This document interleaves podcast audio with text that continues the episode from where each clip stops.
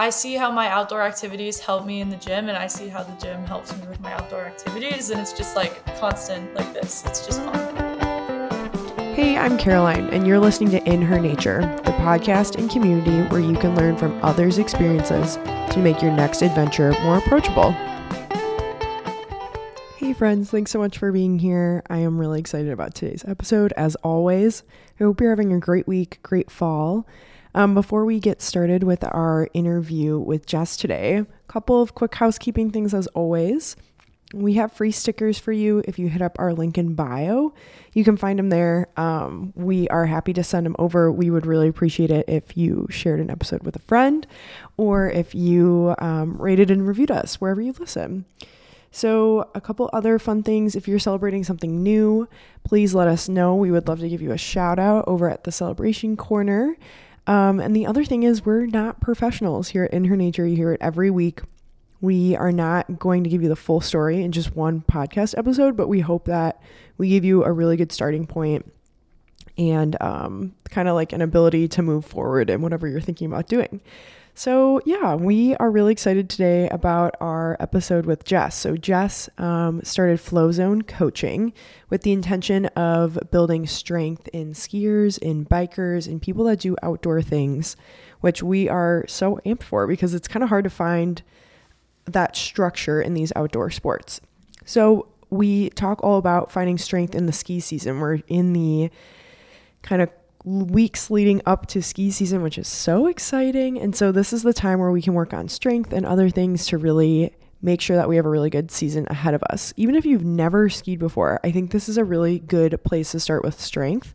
Um, Jess started this 12 week program called 12 Weeks to the Peaks. It's only open for a little bit here, like I think October 6th that closes. And basically, you can Get three workouts a week that will help build strength and confidence to becoming a better skier. Really tangible way to see improvement in yourself. I have started the first couple of workouts that Jess sent over to me, and they're really fun, kind of like 40 minute to an hour sessions that I did cardio afterwards, and honestly, like really refreshing, fun way to get strong. So I'd really highly recommend it. You can um, just look up 12 weeks to peaks. It's also in our show notes. So I would really highly recommend that. I think it's 180 for 12 weeks, so it's like $5 a workout, which is so reasonable. There's also a 3-day free trial, so just give it a try and see. I'm I think you'd be really impressed with it. Then the last thing is we're doing a giveaway for a free 12-week subscription to the program and some really brand new in her nature merch. This is the first merch we've ever done, super limited. So if you enter the giveaway, there's rules on our um, Instagram page you can get entered to win like a free trial to the 12 weeks to peaks program, some in her nature merch, and some other really cool stuff. So we'd really recommend you guys do that. And we are so excited for you to get stronger this ski season. Jess, thanks so much for joining us on In Her Nature. I'm so excited to talk to you today. We were just talking before we recorded. You're moving. So, how's the summer been for you? The summer has been um, pretty eventful. I had a pretty big injury in April. I broke my fibula and tore my MCL. So um, the first large majority of my summer was pretty slow. Um, I didn't have much going on outside. I just um, worked a lot, worked on my business a lot. Um, yeah, that, and then this move happened very unexpectedly. We I got offered a job and then moved within like three weeks. Wow. Um, so quick so, turnaround. it's, it's really quick, yeah. Yeah, and home for you is Colorado, the mountains of Colorado, which is so cool. Um, I'm sorry to hear. While. I grew up in um, Nederland, Colorado, and then went to Gunnison for school, and now I'm in Carbondale. So just moving around the mountains, I guess. Jeez, that's so cool. And that is really fun. My boyfriend was just there for a Fjällräven trip he was guided or like helping work and so he was in Nederland like the whole time like a month ago so kind of funny it's kind of a cool place a weird place yeah it's up, but it's, it's kooky for sure i'm sure you have crazy stories about it it is kind of a weird town but it's cool everyone always says that and i feel like i don't have any weird stories but you're like it was normal yeah that's crazy. Well, I'm sorry to hear about the injury. That's always like a hard thing to deal with. Um, but I'm sure you have a lot of like insight on that. So I'm excited to get into it. Um, so growing up in Colorado, like it's the playground of all of the sports we love to do. So like what activities are you do you really love? What did you grow up with? What are you doing now? Um, so I grew up mostly just skiing and it was very casual. I was like a weekend skier. I just went with my dad. We skied at Eldora, um, which if you're not familiar is just a very dinky little resort in Nederland. Um, it was never like I never raced, I never did anything official. Um, and that was pretty much it through middle school and honestly into high school. I didn't really start I was always outside doing random stuff, but it was just like, you know, normal. I grew up in the mountains, so I was just outside. Um, and then once I got my driver's license is once I is when I started to like actually do stuff and i got one of my um, dogs shasta around that same time and so we started hiking. Um, that's when i got into backcountry skiing because i wanted to be able to go with my dog which probably should have you know met some people that were doing that before i did it but now we're educated so it's better. Love but that. yeah skiing's definitely my biggest my biggest activity that's so cool. And I like the transition from it's a very natural transition to be like, okay, backcountry skiing sounds sweet. Let's try it. Um, yeah. we definitely advocate for for education over here, but mm-hmm. like like you said, when you have such great access, you kind of start to dabble. Um, well, and, then you young. true, I didn't true. yeah, you're like in your teens. That. That's was, super young. Yeah. yeah. That's funny. And probably desensitized to it too because you're around it all the time. Honestly, a little bit too much. And then I started to realize um, more when I got older and I was like, I need to be better about this. I had a little yeah. bit of a scare on a winter hike with my dog, not about avalanche stuff, but just like yeah. hiking in the middle of a storm. And it was just dumb yeah, all of a sudden, like it all kind of comes clear to you, and you're like, "What am I doing right now?" Which is like mm-hmm. fine. I mean, it's kind of like a close call or a near miss, but sometimes those can be really spooky. I have had similar yeah. experiences too. Crazy. Well, I want to talk today about like what you're the work you're doing now, like after graduation and everything. So you own your own company, you run your own business. Um, can you tell us like the backstory behind starting Flow Zone Coaching? Yeah, um, it's kind of crazy to be talking about this. I feel like during the whole ski season this past year, um, I kind of knew. So my degree is in exercise sports science, and then um, I've been competing on my school's freeride team for like all my years there, and so I kind of joined the freeride team with no competition experience, no race experience, no coaching. Um, and that's kind of, I stepped into the gym right before that, um, kind of separately. And then once I joined the freeride team, those things started to cross, and I was like doing dryland training with the ski team, which no one took very seriously, um, just a handful of people on the team. And um, I really enjoyed that. I enjoyed like getting stronger, and I enjoyed pushing myself on the ski team. And then, kind of like my last year on the ski team, um, I didn't have classes my spring semester, so I was just a classic ski bum, but I was still on the team and I was just skiing every day. And I was still going to the gym and training. And I had an internship with the NCAA strength coach. And so all of this was happening at the same time. And I was interning mostly for wrestling. So that's like kind of the team I was with um, with the NCAA coach, and I was just like very intrigued by the structure for NCAA sports and like how everything is so sport specific and they like target certain things um, that are like common injuries in those sports and it's different for all the sports obviously. Um, and that kind of like really inspired me to create something similar for skiing and for other outdoor sports because you don't see that same structure at all and it was just kind of like this little tiny idea in my head. And I did not know what to do. I couldn't even put it into words. I didn't know like really what I wanted with it. Um, and then I got hurt at the end of the ski season and it forced a lot of downtime. And Flow Zone was kind of coming together before that, but after the injury, I was like, okay, I'm doing this. I'm like planning it it's happening i like made my llc and i was like okay the whole goal is going to be injury prevention, performance, and confidence in the mountains, no matter what sport you do. Um, so yeah, that was a really long answer. it's kind of been like coming in my brain for a long time. no, and that's the I think it does a nice job kind of going through your thought process of I went through these really traditional sports. Like wrestling is the most traditional sport I can think of. It's like like so OG. And you're like, well, yeah, right. I'm. Sh- I mean, I can't speak to it at all, but like, I let's just say I have like very little interest in wrestling. But the point I'm trying to make is there's like a thought process to that. They've been doing it for so long. There's a lot of tradition, a lot of like workflows of how to get an athlete through certain things, and it's like pretty streamlined. It seems like from a very outsider's perspective.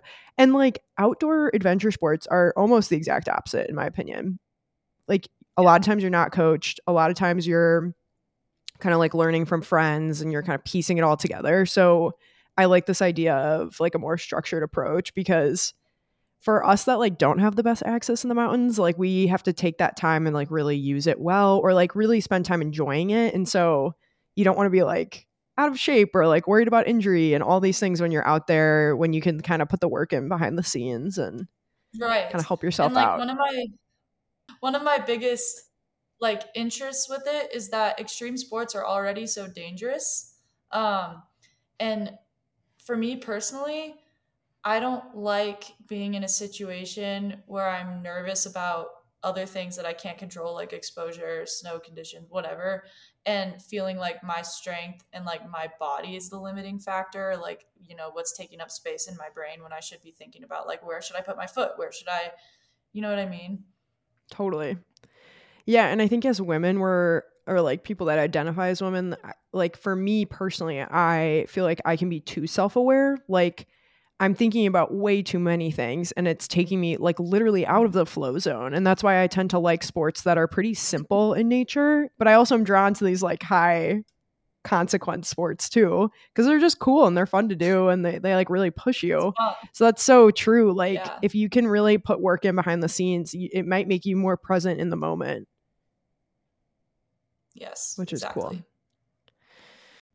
yeah, so I'm kind of thinking like there's kind of two spot two legs to this, I guess. So one is strength in the outdoors, like physical strength, which we can talk about, and then the other is like confidence, which I think comes from strength. But say like an athlete that's had no coaching but loves to ski, loves to trail run, whatever. How do you help them a feel strong and b feel confident? I guess when they're out there. Okay. Yeah, so I think a big thing with outdoor athletes and like extreme sports people is that most of them have pretty good endurance.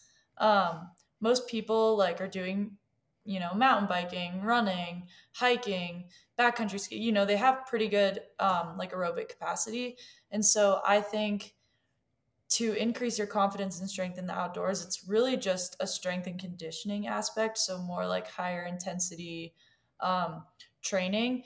And that um, has really, really, really increased my confidence. I started initially with Olympic weightlifting, which is very not required for at all. I was just really interested in it, and I had a coach for that. Um, and I was doing that like as I um, worked my way through my years on the ski team.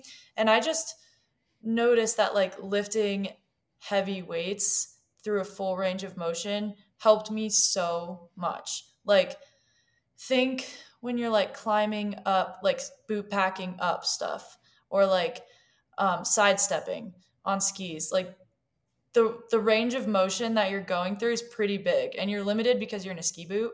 And so you can't get like the you know the right muscle contraction really it's just different and i think strength training through like a full range of motion with heavy weights is just very helpful for that and it helps you gain confidence in those situations like boot packing for me is pretty scary especially when it's steep i don't love it especially carrying your skis so it's like if i don't feel strong in my legs i get really scared yeah okay can you break down so you said full range of motion. Can you kind of like break down what that means? Because like I know for someone that like speaks as exercise phys, like I can kind of know what that means, but can you explain to us what like full range of motion means, like in a workout setting?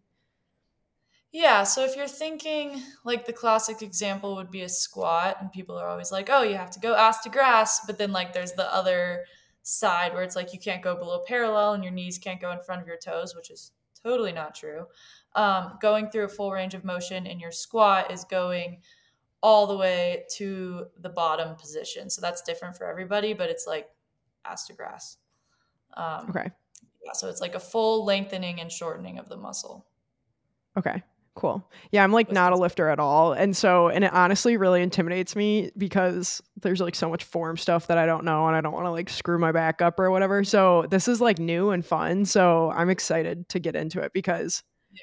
it's something I'm not comfortable like in the gym doing really. And that's my other question. Like, how do you get people to get comfortable with this stuff? Like, how do you start with this?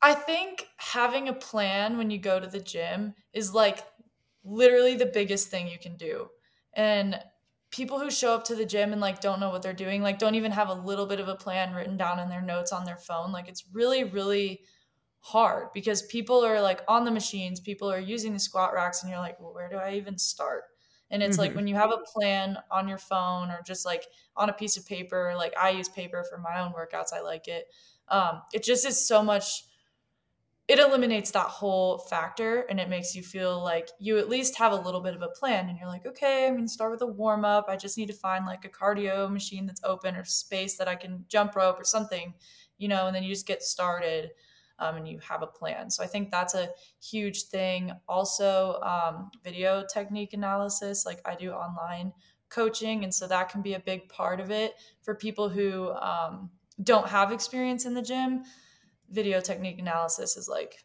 big. So you can send me videos of you working out, which I know a lot of people are really weird about doing, and that might be a whole different thing that you're nervous of. Yeah. that's definitely helpful. Wow, that's super cool. I'm like really into this because I have this problem. I go to the gym when everyone else goes to the gym and you're like, wow, the three machines I don't know how to use are open. I guess I should just kind of like figure it out. And then mm-hmm. I don't do them again because I didn't have fun. And then I see no results. So I feel like, yeah, you're totally right. You do need to write it down, have a plan. And I do want to emphasize so you like you have a company. We want to like send people to you if they feel comfortable and maybe want these services. And I don't want to give away like everything you do, but would you be able to walk us through like okay, so you said like a warm up. Can you walk us through like the key parts of a plan? Yeah, yeah. So um, basically, I program workouts to start with a little bit of cardio um, and then a little bit. So the warm up is like going to be a general warm up and then it moves into specific to what you're going to be working on that day. So, like if it's a leg day or you're going to be doing squats first, like, you know, warming up the parts of your legs, doing some air squats, you know, getting all those muscles kind of firing, going through the full range of motion without any weight and stuff like that. Um, and the warm ups are, you know, they're all pretty similar, but I do tend to like warm ups that are specific to whatever you're doing that day. Um, and then generally move into some sort of power component or plyometric stuff. Um, so this is like any kind of jumping, like box jumps, um, power cleans if you're in that kind of realm, but that's totally not necessary. Um, squat jumps, like anything power and explosive. Um, and then I kind of transition into the more strength stuff. So bigger movements like squats, um, deadlifts, different variations of single leg things, uh, different types of step ups, um, you know, whatever bigger movement, and then accessory work after that. Um, and then maybe core or maybe um, you know some metabolic conditioning type workouts which would be like a circuit or something that's short and just hard. Yeah.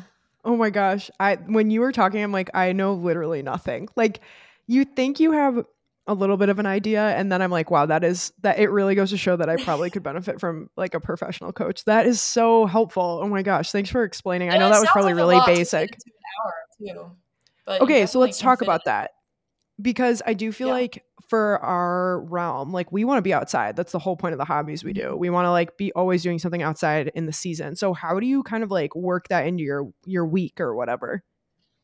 So one thing that I'm very like passionate about is that soreness and muscle fatigue are different. And you can be sore from something and still perform really well Um, whereas you can be fatigued from something and not necessarily even be sore and perform like shit. So I think like working out and balancing that with outdoor activities really comes to learning what that feels like for you like what is soreness and what is fatigue um, and balancing your activities around that personally i've had some of the best ski days the best workouts when i'm like so sore and i show up and i'm like this is gonna suck and then it's like the best day and i'll like hit a cliff that i didn't even think of that I would be hitting and or like you know PR wow. something. And I'm like, oh, yeah, I was sore. I wasn't even gonna go. Um, so that's definitely a big thing. Understanding that difference, and then also just understanding that when you first introduce strength training, you will be sore. and you're going to be sore for a few weeks and your body adjusts and it's pretty cool. Like if you can just stick to it for a few weeks, you will notice like your body adjusts you'll be significantly less sore you'll be able to do you know both in one day even um,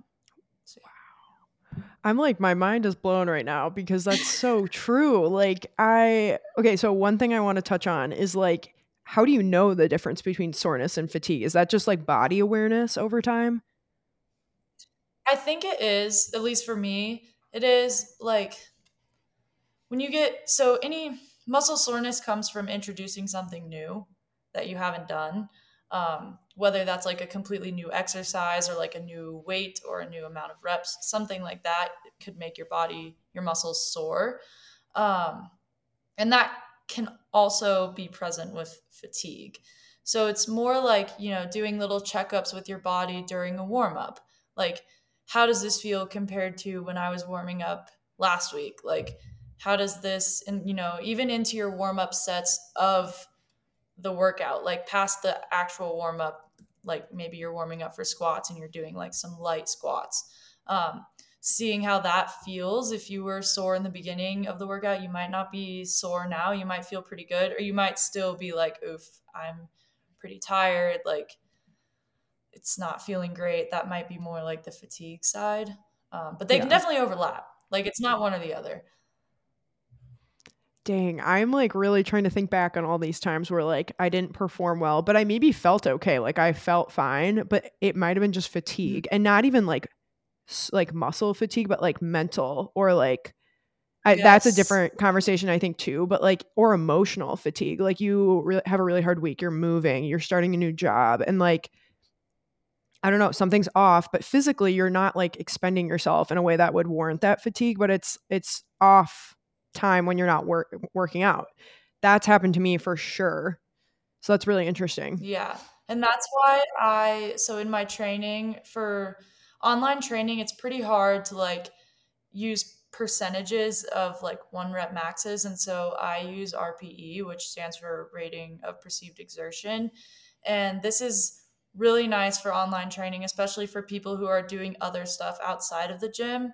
Um, which does honestly doesn't even have to include activities. It's just life. Like life is stressful and it takes a toll on you. And some days, you know, if you're training at an RPE eight, which it's it's a scale of one to ten. So if you're training at an RPE of eight, the weight you're using to feel like you're at an RPE of eight might be different on from one day to the next. Um, right. And it doesn't mean you know you're you're getting less from that training. It's just like that's what you can give that day, and yeah. Yeah. And I think it's important to let your body kind of dictate what it wants. I mean, it's important to keep showing up and getting the work done, but I do think being flexible is important because that's maybe like how you avoid injury and stuff like that when it's not needed. Um, do yes. you use heart rate variability at all in your training?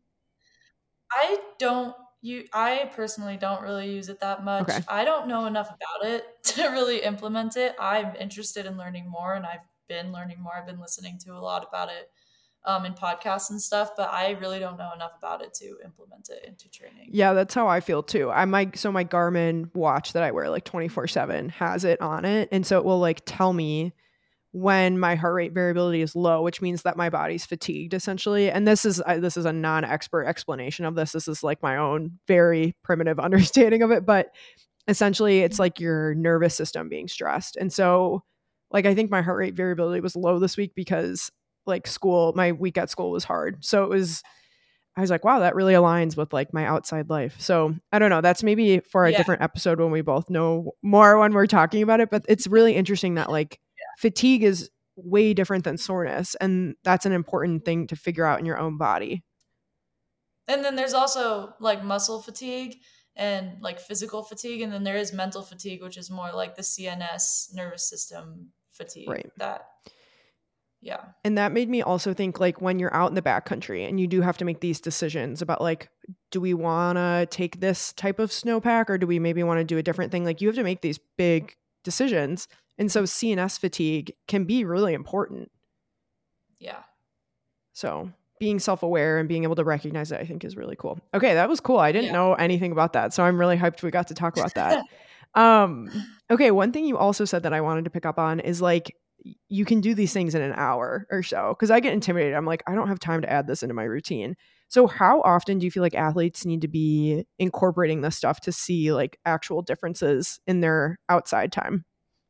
I actually literally right before we got on this recording posted about that on my Instagram, which oh my gosh, funny. go check it out. Um, I do like a fun fact Friday thing, and I just posted like fun fact: you can gain strength with 60 minute workouts like two to three days a week, um, which is a very broad fun fact. And I realize that um, because for this to work, you have to be training hard. Like, and by hard, I mean high weights, higher intensity. So, like, a lot of times people will think, oh, well, I'm doing like sets of 12, sets of 10, but that's, it does work, you know, but there's just different, different goals and that maybe takes longer and is slightly more fatiguing. So it kind of just depends what your goals in, what season you're in. Um, but yeah, the minute like minimum effective dose for gaining strength is lower than most people think. I think. Yeah, that's nice. It's like approachable in that way. Like you can gain yeah. change just by like maybe looking at your routine a little bit differently and seeing where you can like build mm-hmm. in time or maybe like reorient time. I think you brought up a really good point is that one thing I wanted to ask you about, and you brought this up already, was like our hobbies change based on the seasons, right? Like ski season is for a limited amount of time. So like how do you adjust your workouts for like what season you're in? So I have done for the past 4 years that I've been like really really into skiing. Um I've done different things pretty much every season. Like I said, I started kind of with Olympic weightlifting and then I started doing CrossFit. And then for a, li- a little bit of time, I tried to do both.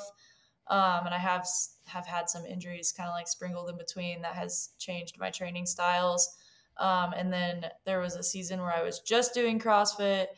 Um, and so I've had like personally a lot of different experiences with different types of training during the ski season, the preseason, the off season, um, and had different effects from all of them. And I have noticed that training during the ski season, like you should 100% do it. Don't stop training during the ski season, but you definitely have to adjust your approach. And um, how they do this in NCAA sports is they lower the volume, which is like the amount of sets and reps, and they increase the intensity. So they're doing sets of smaller, like shorter sets. Um, what am I saying?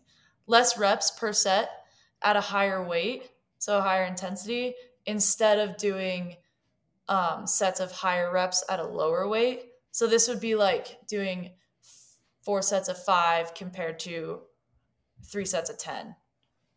Like sets of 10 are very high, that's high volume and it's very fatiguing and um, it just you know it's very fatiguing to your muscles. It takes a lot longer to recover from that and so that's typically the type of training you do during the off season. Um, and then you kind of shift into this higher intensity type of training which sounds it sounds weird at first like oh i'm going to use heavier weights but this this helps for reducing the recovery time reducing the amount of soreness and muscle fatigue um, and it helps you maintain strength during the ski season rather than you know losing strength if you stop working out or trying to gain strength while also trying to prioritize skiing if that makes sense yeah it's like counterintuitive in a way almost like you wouldn't think more intense things would be better, but it that actually totally makes sense after our soreness versus fatigue conversation. yeah. Cuz I don't know like if you ever try and do sets of 10 on squats, um your legs are going to be very tired for like a few days. Can you tell I haven't um, because I have like no context high, for it? that's so, that's okay. but I want to. I want to get into it. I'm like into this now. yeah. Yeah. It's kind of fun. I love it. I like doing both. It's like I see how my outdoor activities help me in the gym and I see how the gym helps me with my outdoor activities and it's just like constant like this. It's just fun. Yeah. And I think like we said like to get back I guess to our like original question. So we've talked a lot about like strength itself and how like strength kind of plays into confidence in the outdoors. Like how do you feel like you as an athlete have seen that in your own life? Oh, so many ways. I think probably the biggest thing is that when you crash, it just doesn't hurt as much. Like I and I also just don't feel as nervous to crash. Like I think, oh, well I'm doing this in the gym, like I'm confident, like not fully confident because you still can get injured. Obviously, it happened to me this year. Um, but like I just feel more almost like more robust, I guess. um, like yeah, like resilient. Yeah, yeah, resilient is a good word. And just like I'm like, oh well, I've been, you know, I've been doing these squats, I've been doing all these lunges, like I've been doing box jumps, like I know how to land this.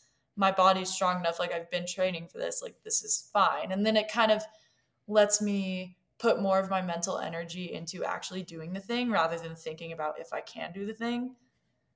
So that definitely helps with my confidence a lot. Um, and then I would say crashing, like actually just crashing and being able to ski away. Once you do that a few times, um, it's definitely helped with my confidence um, yeah. I love that you have like experience in free skiing because it's literally the exact opposite type of skiing I like to do. Like I am such like I just want really like intense turns. Like I used to not that I was good at ski racing, but like I did a little bit of it and I loved it and I love water skiing for the same reason because you just like really carve these like really cool mm-hmm. turns and I love finding lines where you can like yeah, it's different, right? So I love that you have experience in like a totally different type of skiing because it's like still the mm-hmm. same sport, but like, yeah, you're right. Like, and that kind of still goes with the type of skiing I like to do because if you can just confidently hit those turns and like not be afraid of wiping out and if you do wipe out you kind of like know mentally how to get through that you just mm-hmm. you you start to have more fun too is the other thing yeah and it comes a lot too like the injury prevention kind of plays into that too because when you're crashing or falling you're going to be in probably a weird position. Like your your body's going to bend weird. I actually have a video on my Instagram of like me kind of analyzing a back slap. Um and like your knees are in a weird position. Like your shoulder my shoulders went behind me like, you know, and if you're not strong in those positions, like that does put you at more of an injury risk. Um, right. especially your knees. And so that's where training through a full range of motion and like getting your tendons and your muscles used to contracting and being strong, like in kind of weird positions, um, is really important. Yeah.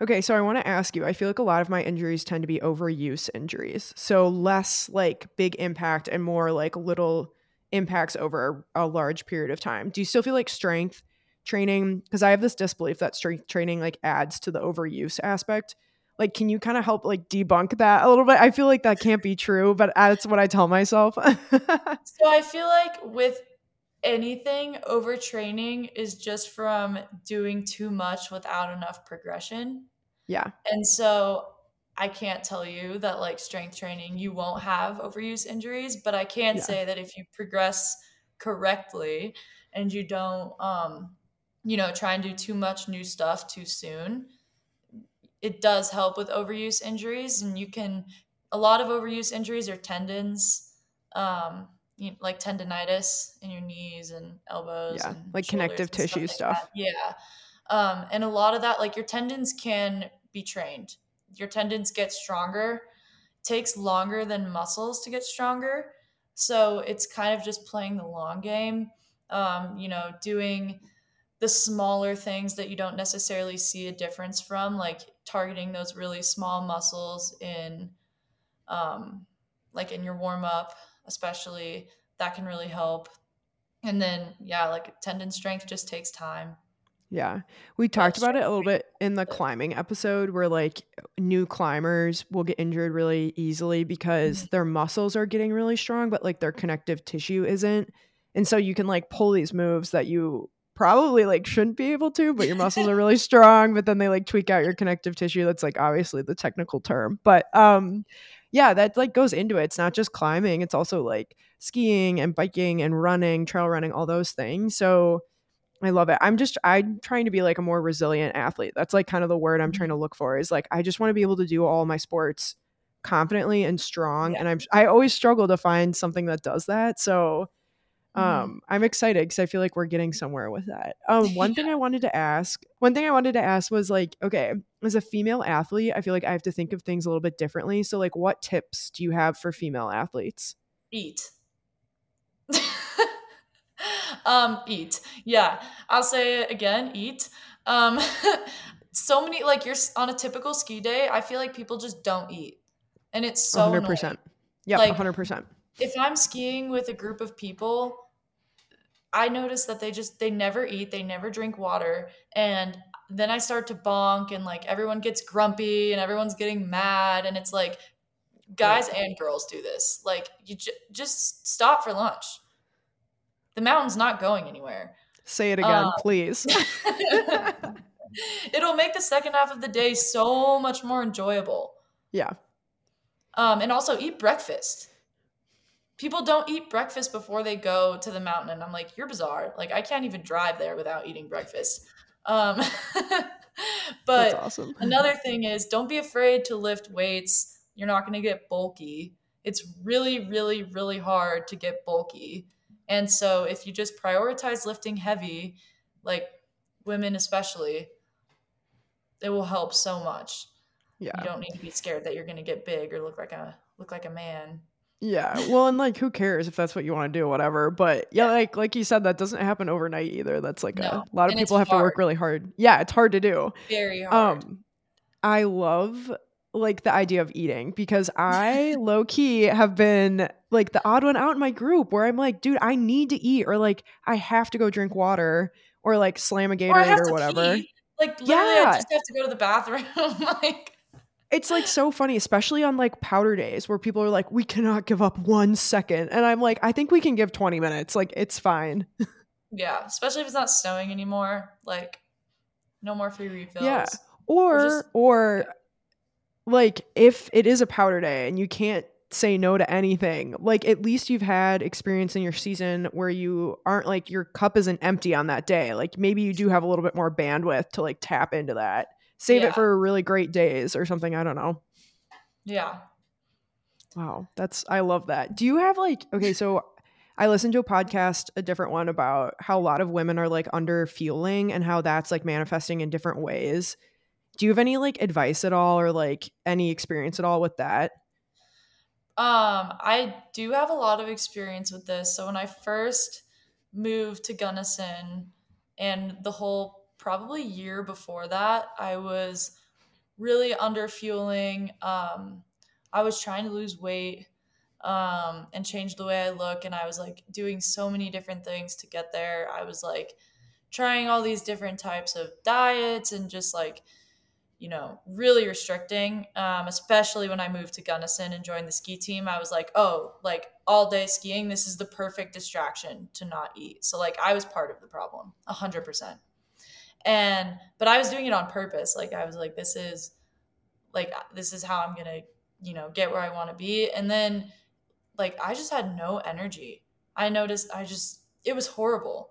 I was not having fun with skiing, like, at all anymore and I was I don't know, it was just it really sucked. And I think starting to that's when I started to get a lot more into lifting weights and getting strong and I was like, okay, like if I want to actually do this, I really I really do need to figure this out with food and like the mental side of it.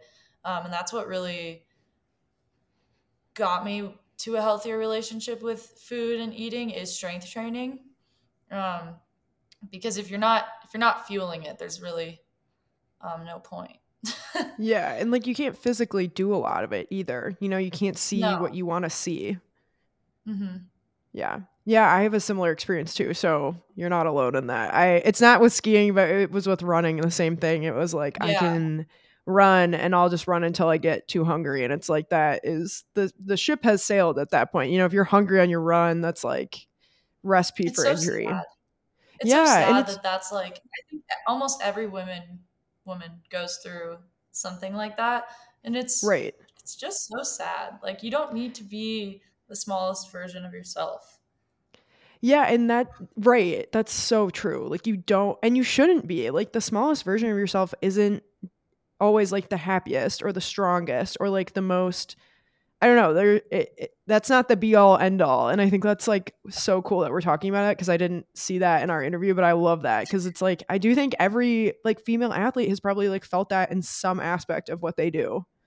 Yeah. That's sick. i am glad we talked about that. Well, and yeah. I'm glad that like it also led you to like a career helping people get through this. That's really cool. Yeah. When I was in that, like when I was in the thick of it, I had no idea cuz that exercise science was not my major at first. I I changed my major a lot. So wow. yeah. I did too, so I feel you. Um, women with a lot of interests, we love them. Yes. okay, so I want to talk a little bit. I'm like so excited for ski season this year. I don't know what it is. I think we just had a great one last year, and like I'm really excited. So, as as it's approaching us, what can we kind of be doing to like prepare for those first opening days, your first trips out there? Like, what can we be doing now in the fall to kind of help us out? Start now in the gym like I see so many people and they're like, I just gonna finish up like bike season and then as soon as it's like shoulder season, then I'll start. And I'm like, that's not enough time. Especially when we're talking about tendon strength, which we just were. Um, that takes like three months minimum to start seeing changes, which when you put it into perspective, it's September. Like, start now. And you'll right. you'll see changes. You know, you won't be sore after the first day of skiing. Your knees might hurt a little less um, that first day of skiing, like the knee pain is real. Being like, I don't think people recognize either that the position you're in with a ski boot, just walking, it's like a lot of, you know, un, it's just a lot of pressure and force just standing there. And right. so, yeah, I mean, you can prevent a lot of the knee pain if you start now. And like I said, right. like you two to three days a week, preferably, I think I lean towards three, but maybe start with two and like build yeah. two solid ones and then if you can get a third in and then all of a sudden you're doing three more often than two like it doesn't mm-hmm. need to mm-hmm. be black or white but like yeah also zero or like doing something is better than nothing like exactly even if you can only get one in like that's better than none so whatever and i think also um, so there's something called the accumulation effect which is where like the different things that you're doing like all the activities you're doing, strength training, endurance, whatever, kind of accumulate to fatigue the muscle, especially if you do them in the same day. And over time, like that makes you stronger. Um, so there is something to say about like mixing the, you know, summer activities like mountain biking that we all do or hiking with strength training, not necessarily on the same day, but just like throughout the week. That, you know, once you start combining both of them, you see really big changes. That's super cool. That's like a good pitch for why we should be doing it now. So I'm mm-hmm. someone, I don't live out west, so I have to like really prioritize my days out there. So I do a couple trips a year and I'm out there for a week and I want to ski and like get every single like minute out of my days. But by day 3 or 4 like my legs are so shot. And so do you have any like advice? And I know we've like said it over and over again. It's like you just need to start, but like I don't get those like weekly reps in as much as I'd like to. So do you have advice for like athletes like that that maybe like don't have the best access but still want to have better endurance throughout their weeks out there? Yeah, so I think if you're one of those athletes who isn't skiing, you know, at least a day every week, but you want to feel like you have been when you go, there's definitely ways to you know, get closer to that in the gym and out of the gym. I think um doing like some higher volume work can help with that because it has more of like the endurance effect. Well, it's hard, right? Because that's my problem. Is I get out west and I get so amped, and on my first two days, I ski my brains out. Like I ski so hard, yeah. and then by my third day, I'm like, dude, I can't even like put, I can't even like hold my skis like up on the lift. Like I can't. I need the bar down to rest my legs. yeah, and I think I mean, there's something to say that like that's going to happen when you're skiing really hard days in a right. row, no matter how hard you've been training. Like that's the fatigue that we were kind of talking about. But if you are consistently training um, before that, you know, the fatigue's going to set in a lot later. You'll be able to go um, maybe a little harder, a little longer when you're skiing. But it's definitely just like, you know, the long game, playing the long game. If you're training for, you know, all year round and kind of adjusting how you're training based on the season that you're in and the sports that you're participating in, I think that's probably the biggest way to help with those kinds of you know spikes in activity. Right. So just like having a consistent approach to it like being consistent yeah. with your training. And and we say that like every episode we're like just be consistent right? But mm-hmm. have some found yeah. Oh my god. Yeah. Yeah. And like again something's better than nothing but just like start tr- strength training and keep with it and yeah adjust per season. Yeah. Okay. And that was going to be my last question was like okay so this is the like classic tale of an outdoor athlete. Whenever you're in one season, you're not doing the other thing. So, like during ski season, how do we like stay in shape for like bike season or vice versa? You know what I mean? Yeah. So, I think like one of the biggest things is that if you're still doing these activities, like if you're biking all summer, it does help prepare you for ski season. Like, you know, it helps with endurance, it helps with muscle endurance too and it helps with leg strength. It's not but it's not everything. And so if you're supplementing whatever sport you're doing with some sort of strength training that is just specific to all the sports that you do or like if you're biking in the summer if you just supplement with strength training that is a little bit more specific to skiing and then kind of like switch that approach in the winter um, that's probably my like that's probably the most helpful way to do it. Yeah. Um but yeah, just don't don't stop. And obviously it's like important to take rest days and it's important to let your body recover after a hard season, like whether it's summer or winter. You have to take time, you know, you're probably going to have some nagging injuries at the end of the ski season and like definitely take time to care for those things, but it doesn't mean you necessarily have to stop going to the gym. Like there's different ways to approach all of it. And I think that kind of listening to those nagging injuries, but then, you know, staying consistent throughout the season is the best way to have smooth transitions between all the seasons. Yeah, that's huge too because like right now we're coming up on a phase where like you might get injured because you're exhausted from your summer. Then you start adding on stuff for ski season, you don't really let your body heal and then you jump right into skiing and like you almost overwork yourself. So that's really I mean that's such a good point that like we do need to make space for just kind of getting our bodies back to baseline, kind of clearing out the stuff that we had and just yeah, that's really that's a really good point. Okay, Jess, so we've talked a lot today about like skiing and strength and all these things that are going to hopefully make your ski season way better. But one thing we're really excited about is we heard that you're doing like a 12 week strength program to help us out, something a little bit more tangible. Can you tell us a little bit more about that? Yes. So I just dropped a program. It's called 12 Weeks to the Peaks. It's a ski training program specifically for any kind of skier from, you know, beginner to competitor level. Um, it's just a 12 week progressive program that really targets like the areas that you want to be strong and injury resistant for skiing specifically.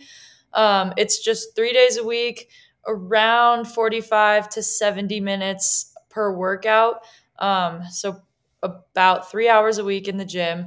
Um, and it's pretty um, inclusive. It has strength, power, mobility, conditioning. So everything from helping with the strength for your pop to helping with the strength and initiating turns um, to even helping with like hiking with your skis or backcountry skiing. Um, it's going to help with all of those things. So I'm really excited. It's also um, geared towards all levels of people in the gym. So there's a lot of different uh, alternative options for some of the exercises. You don't need very much equipment. You do need access to a gym, but equipment wise, you don't need to use a barbell. You don't have to have much experience using gym equipment. And there's videos of every exercise um, for people who don't have experience with the movement. So it's very like meet you where you're at, which I think is really cool. Yeah, so we're so we're so excited about that because I know I get to the gym and I'm just like, what is going on? It's usually busy when I'm there. So it's really fun to have a plan and to just like watch the videos, do the thing, and leave feeling like you actually got something done, which is just so fun. So going people, in with a plan is huge. Yeah. Oh my God. Yeah. And that's what we talked about is just like sometimes you need a little help to kind of get there. And so this is a perfect way. So if people are interested in signing up for it, how can we find more info about it?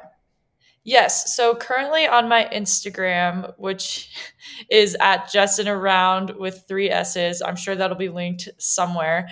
Um, it is in the link in my bio, so you can get it there. It's also in a few captions on my Instagram, but the easiest way to get it is the link in my bio. Um, and there is a three day free trial, so you can try out some of the workouts, see if you like them, uh, see if it's worth it for you, and yeah. Yeah, that's so amazing. We would say it's definitely worth it. We got a little sneak peek to do the first workout, and I was telling Jess, kind of like off the record, I was like, wow, I haven't felt sore like this in a really long time. And so I can definitely tell you that like it's going to be something that you're going to want to have in your toolkit coming up for ski season. Sore in all the right places. Yeah, exactly. Yeah. yeah. Sore in all the right places. Amazing. Anything else you want to add about the program at all? So we will be having a giveaway. I think by the time this podcast goes up, the giveaway will be live and you should still have time to enter it. Um, but there's some pretty fun things in the giveaway. You'll get access to the program for a dollar, and then there's some hoodie possibilities and some stickers and some other merch that might be included in the giveaway. So definitely, if you're interested in the program but not quite sure, check that out. Yeah. Love that. Yeah. Hopefully, you'll have our first piece of In Her Nature podcast merch, which is going to be so hype. So, we're excited to be a part of that giveaway as well. Yes. You can find us over at In Her Nature Pod on Instagram and TikTok. If you like today's episode, please share it with a friend, rate and review us where you listen. We are currently looking for podcast sponsors and advertising partners that align well with our brand, so reach out if you'd like to work with us. Music today by Tommy Z with the Porch Flowers, and our logo is done by the amazing Riley Johnson at rej.creative. Don't forget, the stuff is in your nature.